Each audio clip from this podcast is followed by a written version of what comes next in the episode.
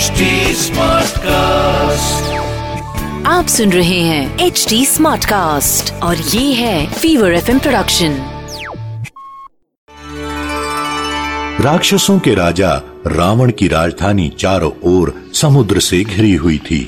वहाँ का दुर्ग अर्थात किला भी बहुत विशाल और सुदृढ़ था।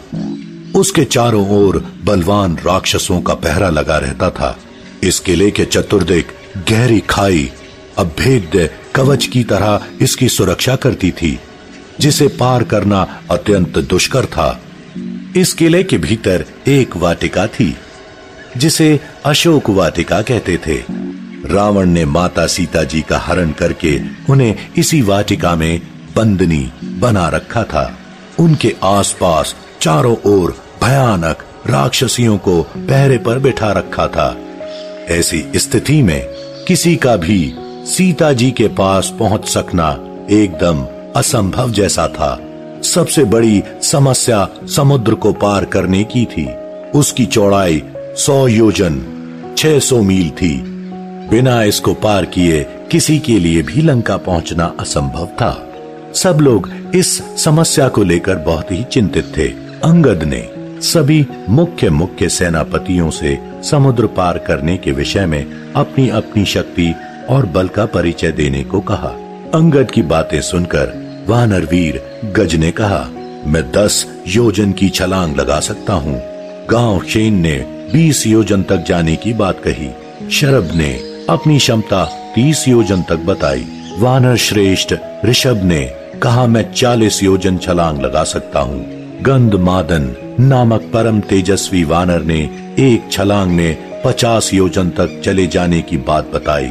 मैंद ने बताया कि वह एक छलांग में साठ योजन तक जा सकते हैं। परम बलशाली वानर राज द्विदन ने कहा, मैं एक छलांग में सत्तर योजन तक दूरी पार कर सकता हूँ। वानर श्रेष्ठ सुषेण ने एक छलांग में अस्सी योजन लांग जाने वाली बात कही। सबकी बातें सुनकर भालुओं के सेनापति जामवन ने कहा, अब मैं बहुत बूढ़ा हो चला हूँ। मुझमें पहले जैसा बल नहीं रह गया है, लेकिन मैं एक छलांग में नब्बे योजन तक चला जाऊँगा। इसमें कोई संदेह नहीं। अंगद ने कहा, मैं एक छलांग में इस सौ योजन चौड़े समुद्र को पार कर जाऊँगा। लेकिन लौटते समय भी मुझमें इतनी ही शक्ति रह पाएगी, इस बात को लेकर मेरे मन में संदेह है। अंगद की बातें सुनकर जामबन ने कहा, बाली पुत्र अंगद, तुम युवराज और सबके स्वामी हो। तुम्हें किसी प्रकार भी कहीं भेजा नहीं जा सकता। अंत में वृद्ध जामबन ने हनुमान जी को देखा। वह उस समय चुपचाप एक किनारे शांत बैठे हुए थे। जामबन ने कहा, वीरवर हनुमान, तुम इस तरह चुप्पी साध कर क्यों बैठे हो? तुम पवन देवता के पुत्र हो। उन्हीं के समान बलवान हो। तुम बल, बुद्धि, विवेक, चील में सर्वश्रेष्ठ हो। तुम्हारी समता करने वाला तीनों लोकों में कोई दूसरा नहीं है। बालपन में ही तुमने ऐसे ऐसे अद्भुत कार्य किए हैं, जो दूसरों के लिए असंभव हैं।